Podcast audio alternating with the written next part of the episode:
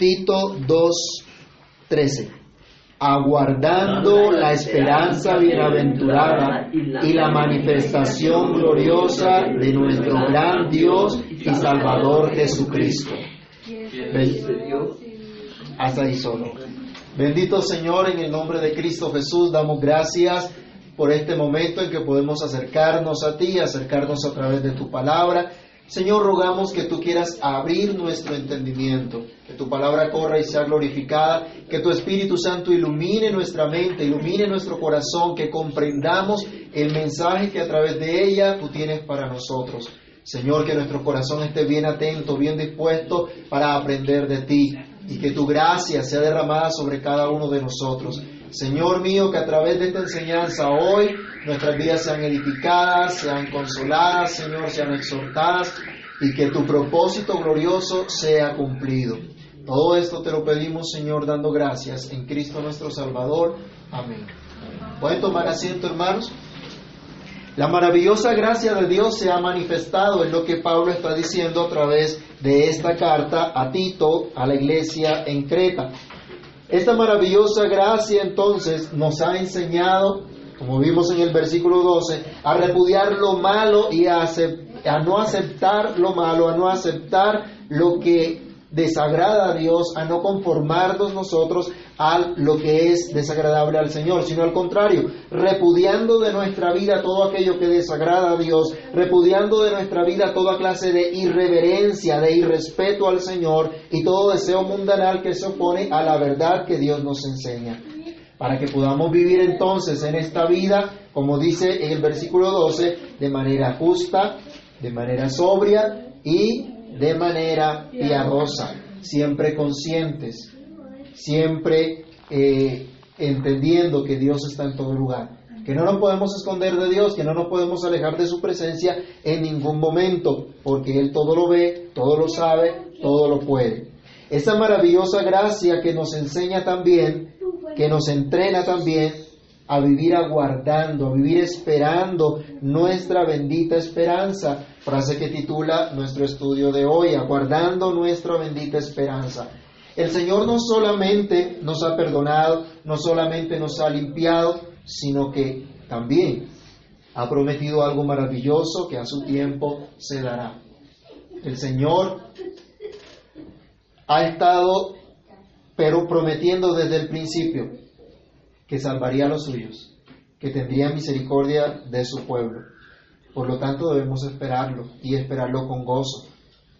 ¿De qué se trata entonces esta esperanza de la que habla las escrituras? ¿De qué se trata esta esperanza que debemos nosotros aguardar?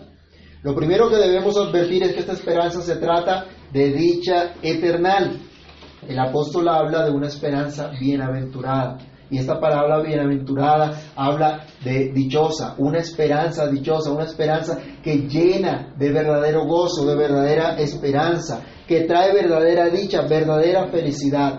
No se trata de algo temporal, no se trata de algo pasajero, que nos alegra por un rato y luego nos da problemas. ¿Le ha pasado alguna vez que se ha alegrado con algo que es temporal? Si consigue un nuevo empleo y gana más dinero, ¿nos alegra? Y después cuando el trabajo, como gana más dinero, también le exigen más y anda hasta el cuello de trabajo y dice, no, ya se le quitó como, se le quitó como la alegría. Es temporal, es pasajero. Pero aquí se nos está hablando de algo que es eterno, se trata del cumplimiento de la promesa de Dios. Aquí mismo en Tito, vayamos al capítulo 1 y leamos los versículos 2 y 3. Tito 1, 2 y 3 juntos en la esperanza de la vida eterna, la cual Dios, que no miente, prometió desde antes del principio de los siglos y a su debido tiempo manifestó su palabra por medio de la predicación que me fue encomendada por mandato de Dios nuestro Salvador. Desde el principio está Tito diciéndoles aquí hay una esperanza que Dios prometió desde antes, desde antes de la fundación del mundo, hay una promesa.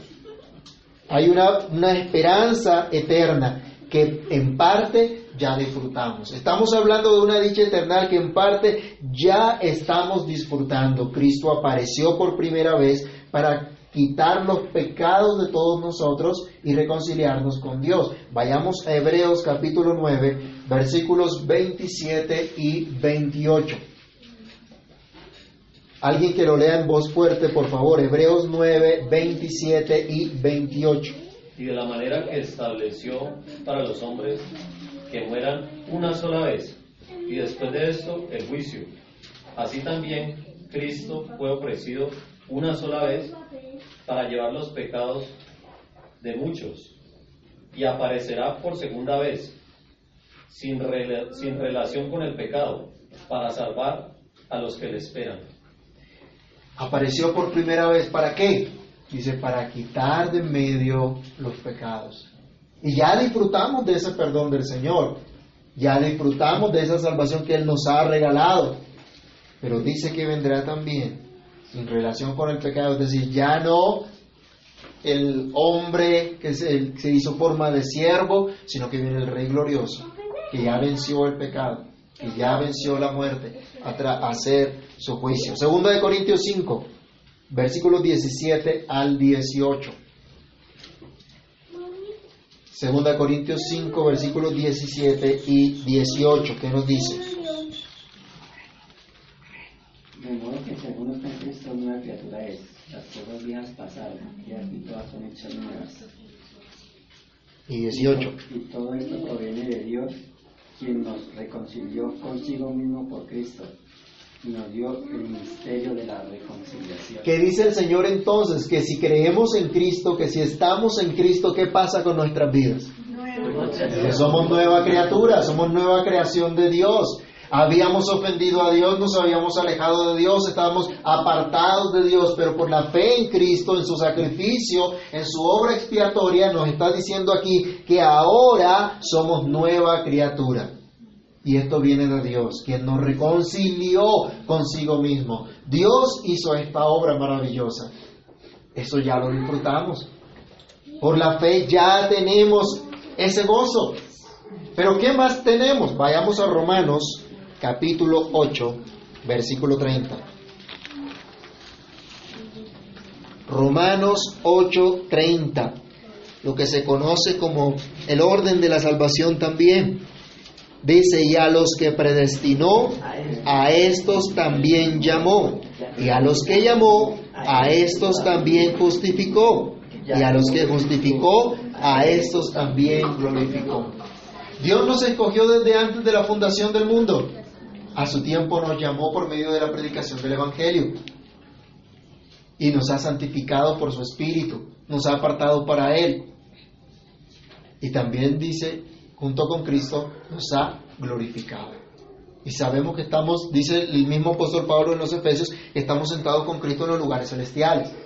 Nuestra confesión histórica de fe, el Catecismo Menor de Westminster, nos enseña en la pregunta 32, que vimos el miércoles con algunos hermanos. ¿De qué beneficios participan en esta vida los que son, llama, los que son eficazmente llamados? En esta vida, los que son eficazmente llamados participan de la justificación, de la adopción, de la santificación y de los varios beneficios que acompañan a estos tres beneficios o se derivan de ellos. Ya somos justificados, ya somos adoptados hijos de Dios, ya somos santificados por el Espíritu de Dios. Ahora gozamos de comunión con Dios, podemos venir un día como hoy y adorarle. Podemos acercarnos a Él y elevar nuestras oraciones, nuestras acciones de gracias podemos exaltar su nombre, podemos cantar alabanzas a nuestro Dios, podemos escuchar su palabra. Ahora sabemos que le pertenecemos a Él como sus hijos. Como cantábamos, ya pertenezco a Cristo. Ya sabemos que hemos sido librados del pecado, que nos ha dado su Espíritu para santificarnos, para hacernos vivir como pueblo suyo. Pero esta salvación es eterna. Esta dicha es eterna. En parte ya la disfrutamos pero que aún debemos esperarla bien dispuestos. Vayamos a Primera de Juan, capítulo 3, verso 2. Primera carta del apóstol Juan, en el capítulo 3, el verso 2, se nos habla también de esa esperanza que un día se va a consumar.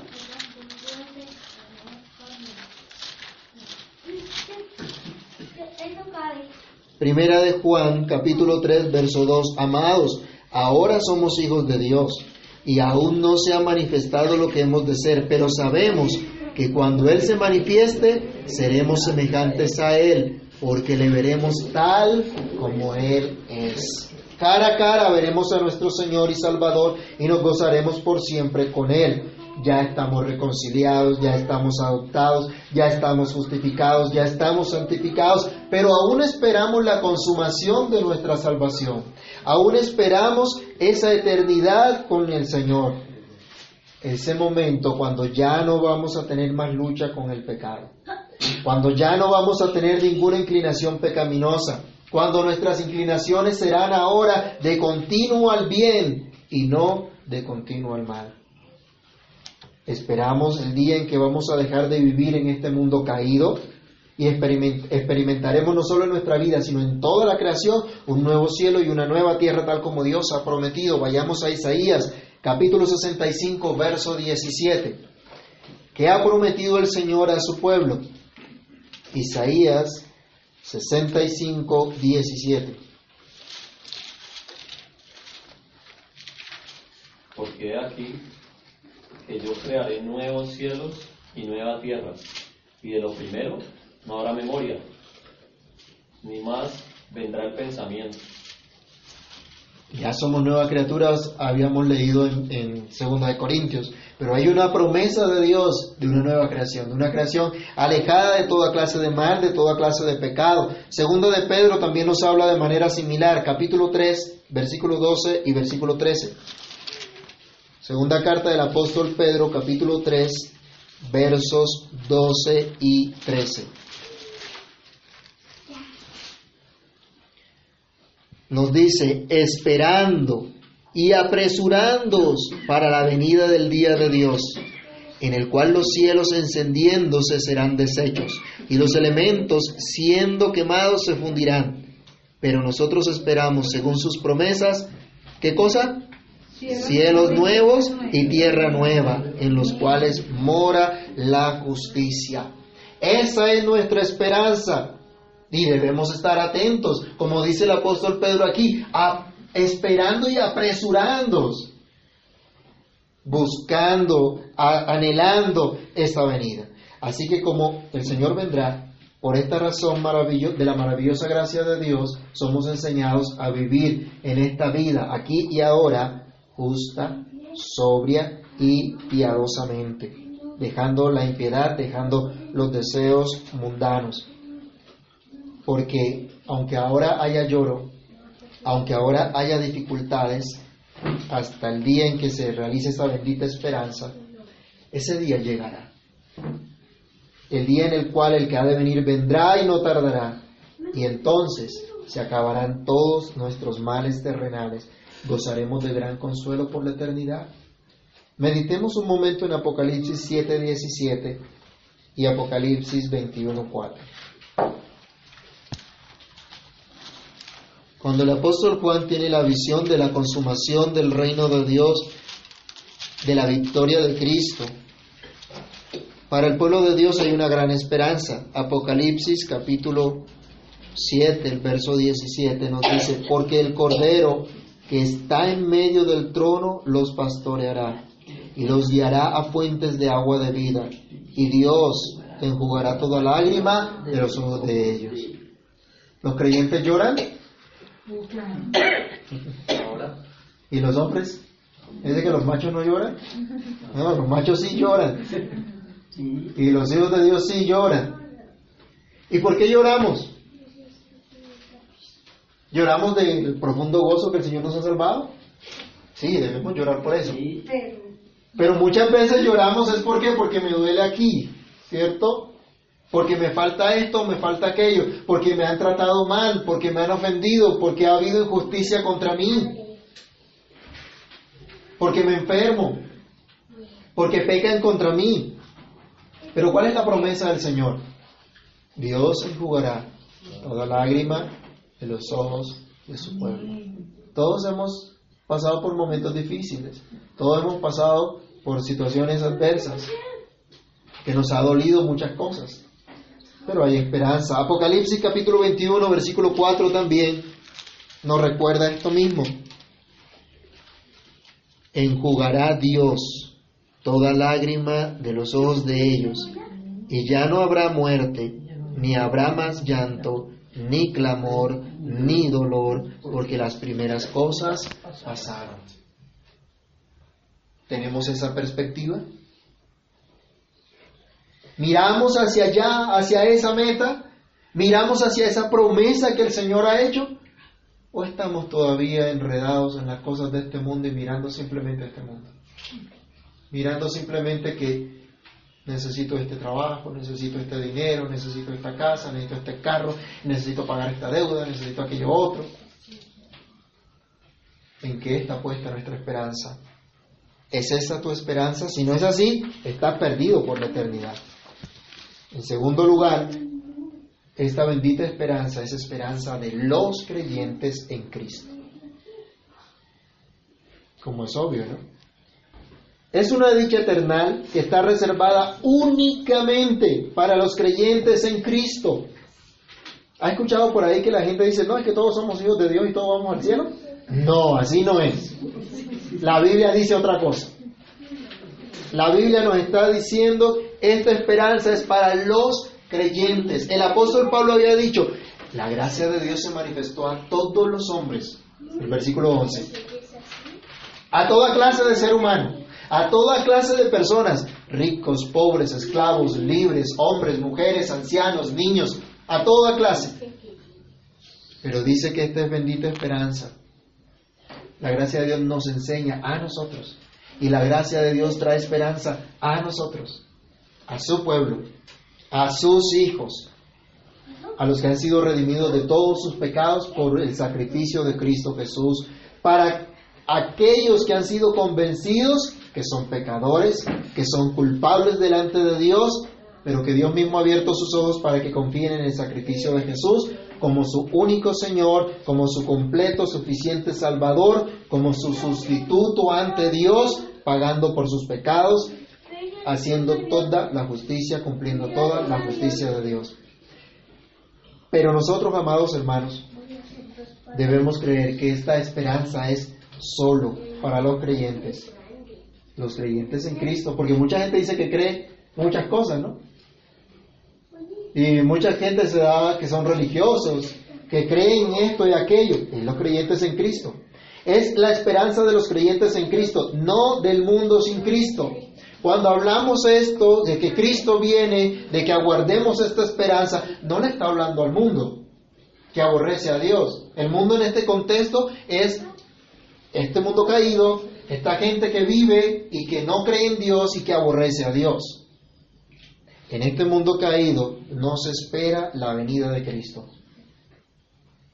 O sus vecinos o las personas o sus familiares que no conocen a Cristo están atentos y diciendo, el Señor vendrá un día y por eso nos vamos a santificar y por eso estamos conociendo al Señor y por eso queremos crecer en su conocimiento. No, la gente sin Cristo no busca eso. El mundo no espera que el reino de Dios venga y llene toda la tierra del conocimiento de Dios como las aguas cubren la mar. Al contrario, este mundo aborrece a Dios y busca sacar a Dios a como dé lugar de todas partes. Como si eso fuera posible. ¿Se acuerdan el salmista que decía, si subo a los cielos, ahí tú estás. Si me escondo en las tinieblas, igual me ves, porque lo mismo te son las tinieblas que la luz. El Señor lo ve, lo sabe, lo conoce todo. Pero el mundo trata de sacar a Dios a como de lugar de todas clases. Lo ha sacado de la forma de concebir la vida, la política, la justicia, la educación, la cultura, la ciencia, en fin, en la manera de concebir el mundo. El mundo cree que puede vivir sin Dios y por eso no espera su intervención y mucho menos su juicio. ¿Puede entonces un creyente tener esperanza en este mundo? ¿Confiar en el mundo, en las cosas que el mundo sin Dios hace? ¿Puede el creyente confiar en que el mundo va a mejorar, en que el Fondo Monetario Internacional va a estar estable y vamos a tener dinero en abundancia? Y entonces podemos confiar en las estrategias que el mundo haga cuando el mundo está bajo la ira y la maldición de Dios. Definitivamente esa no es la esperanza de los creyentes. Ni en los gobiernos ni en nada de este mundo. Hoy en Colombia se celebra la segunda vuelta presidencial en la que muchos han dicho, votemos por Petro para guardar, para conservar la paz. Y les falta decir la que Santos empezó. Para que sigamos con eso. Como si un gobierno impío que aborrece a Dios, que promueve la violencia contra Dios y su pueblo, que promueve leyes injustas y políticas abominables, filosofías de gente blasfema que se cree Moisés, y que ha recibido mandamientos de Dios, de un Dios entre comillas, ¿no? Que le escribió en tablas de piedra como si fueran garantía alguna de paz. Pues no. Vayamos a Isaías 57, 21. ¿Qué dice el Señor? No habrá paz. Así que déjense de ese cuento. No hay paz, dijo mi Dios, para los impíos. Así que si usted considera que este candidato le va a dar la paz o le va a conservar paz, mentira. ¿Y entonces el pastor está a favor de Duque? Otros creen a ciegas que Duque sí les va a dar prosperidad económica. a ojo cerrado. Sí, ese sí. Y hay que votar por ese para que no nos vayan a expropiar. Ese sí, porque él hizo una, una, una oración de fe con algunos evangélicos y recibió al Señor. Sí, pero también fue Chiquinquirá a pedirle a la, a la, a la patrona de Chiquinquirá que bendijera su gobierno. ¿Creen ustedes que un idólatra agrada a Dios? ¿Y puede ser la esperanza del pueblo de Dios? Yo no les estoy diciendo voten por el uno o por el otro. Lo que les estoy diciendo es que no coloquen su confianza ni en el uno ni en el otro. Su confianza tiene que estar en Dios, en el Señor. El que gane es impío, no es creyente, no teme a Dios.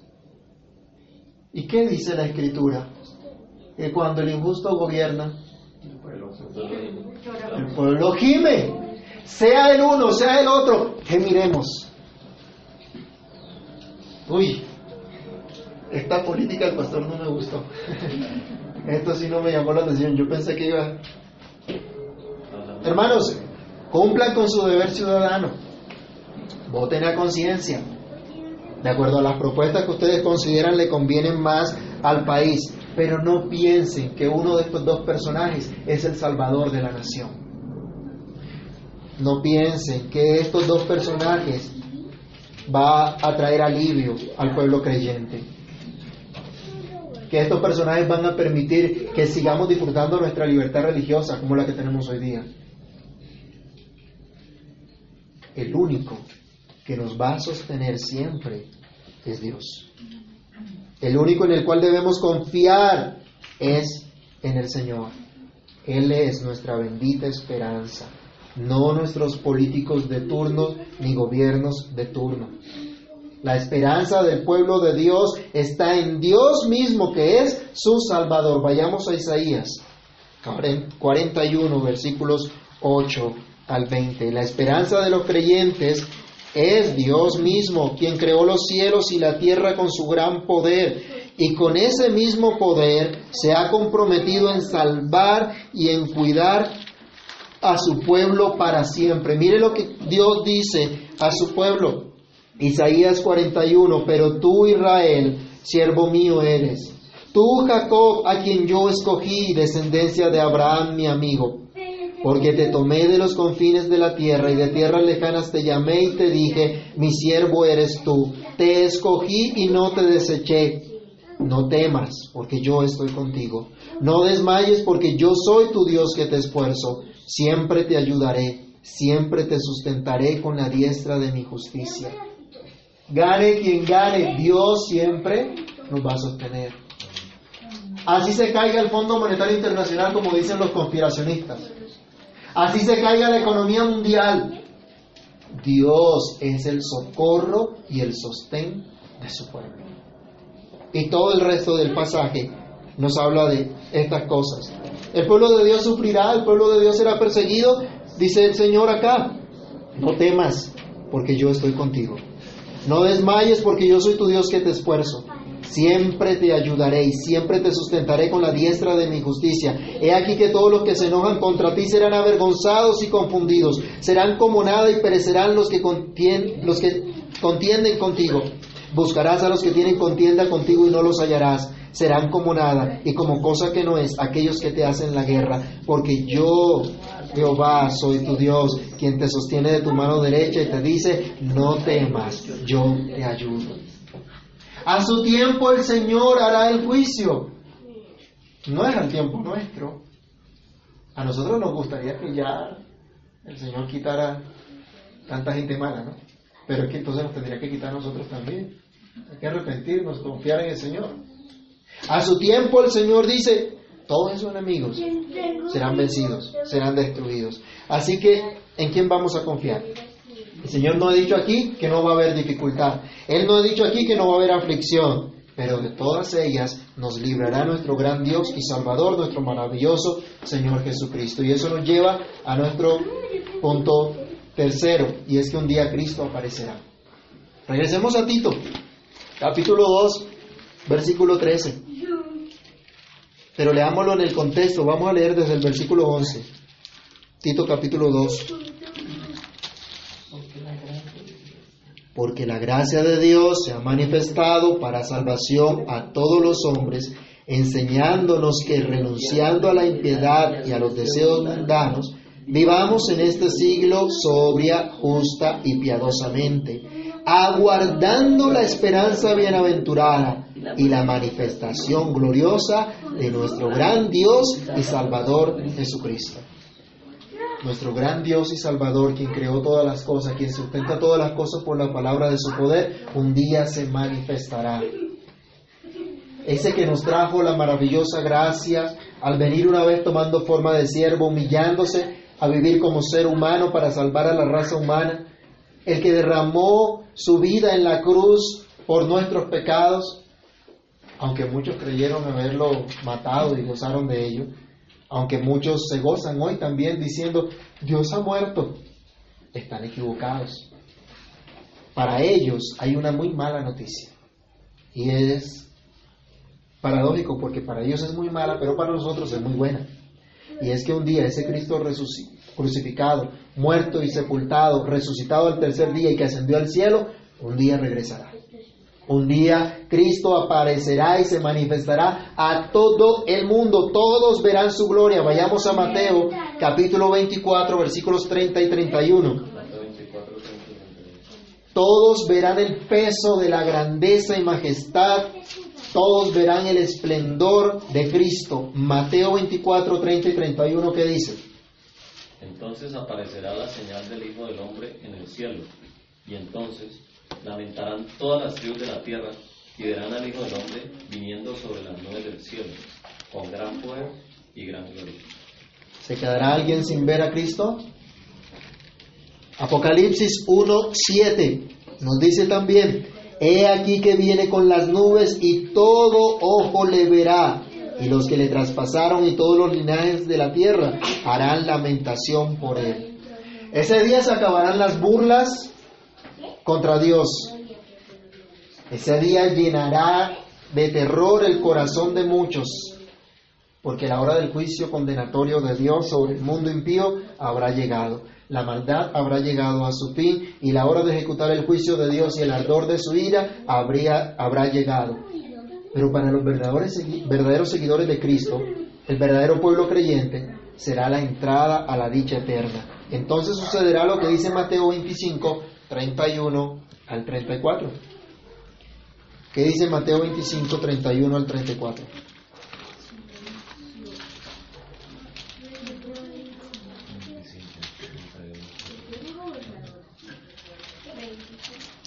Mateo 25, 31 al 34, cuando el Hijo del Hombre venga en su gloria y todos los santos ángeles con él, entonces se sentará en su trono de gloria y serán reunidas delante de él todas las naciones, y apartará los unos de los otros como aparta el pastor las ovejas de los cabritos, y pondrá las ovejas a su derecha y los cabritos a su izquierda. Entonces el rey dirá a los de su derecha, venid benditos de mi Padre, heredad del reino preparado para vosotros desde la fundación del mundo. Pero vayamos también al versículo 41. Entonces dirá también a los de la izquierda, apartaos de mí malditos al fuego eterno preparado para el diablo y sus ángeles. Y el 46, e irán estos al castigo eterno y los justos a la vida eterna. Se cumplirá la promesa del Señor. Todos verán entonces a nuestro gran Dios. Ya hemos visto Apocalipsis, Mateo, que será un día de juicio contra el mundo impío, contra el mundo pecador que aborrece a Dios, contra ese mundo que peleó contra los creyentes y por algún tiempo los venció. Ese mundo será testigo de la reivindicación del pueblo de Dios al ver a nuestro gran Dios, a nuestro Señor Jesucristo. Verán que nuestra esperanza no era falsa, no era ridícula, porque van a ver a nuestro majestuoso Dios en toda su gloria y ellos serán cubiertos de vergüenza eterna. Pero nosotros veremos cara a cara al que nos creó y al que nos salvó, al que nos ha sustentado durante todo este tiempo en todo nuestro peregrinaje y que nos va a sostener por toda la eternidad. Hermanos, como cantamos, le veremos. Y nos gozaremos por la eternidad e iremos al encuentro con nuestro Dios. Y por esa esperanza es que atendemos lo que nos dice el versículo de vivir justa, sobria, piadosamente. Primera de Juan 3, del 1 al 3. Miren el amor que Dios nos ha dado, dice el apóstol Juan. Primera de Juan, capítulo 3, del verso 1 al 3. Mirad, mirad cuál amor nos ha dado el Padre para que seamos llamados hijos de Dios. Por esto el mundo no nos conoce, porque no le conoció a Él. Amados, ahora somos hijos de Dios y aún no se ha manifestado lo que hemos de ser, pero sabemos que cuando Él se manifieste, seremos semejantes a Él, porque lo veremos tal como Él es. Y todo aquel que tiene esta esperanza en Él, se purifica a sí mismo, así como Él es puro. Este mundo caído sin Cristo no es nuestro hogar. Tenemos una ciudadanía en los cielos. El Señor Jesús dijo en Juan capítulo 9, versículo 5, mientras estoy en el mundo, luz soy del mundo. Pero no me identifico con un mundo caído, no me identifico con un mundo que aborrece a Dios. Y usted y yo debemos ser luz de este mundo mientras Dios nos tenga en este mundo. Pero debemos tener presente que pertenecemos a Cristo. En Colosenses 3:20 se nos recuerda, nuestra ciudadanía está en los cielos, de donde esperamos a nuestro Señor y Salvador Jesucristo. Cuando el Señor nuestro Dios, nuestro Salvador, aparezca, todos lo verán. Nuestro Dios, nuestro Salvador, el Salvador de todos los hombres y mayormente de los que confían en Él. De toda clase de personas, pero especialmente de los que confían en Él, decía Pablo a Timoteo. Muchos verán a nuestro gran Salvador, pero estarán llenos de confusión. Vayamos a Daniel capítulo 2, versículos 2 al 3, y con esta cita terminamos. Daniel 12, del 2 al 3.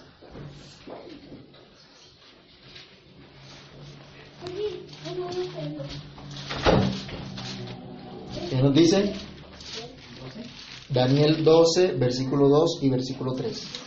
Y muchos de los que duermen en el polvo de la tierra serán despertados, unos para vida eterna y otros para vergüenza y confusión perpetua.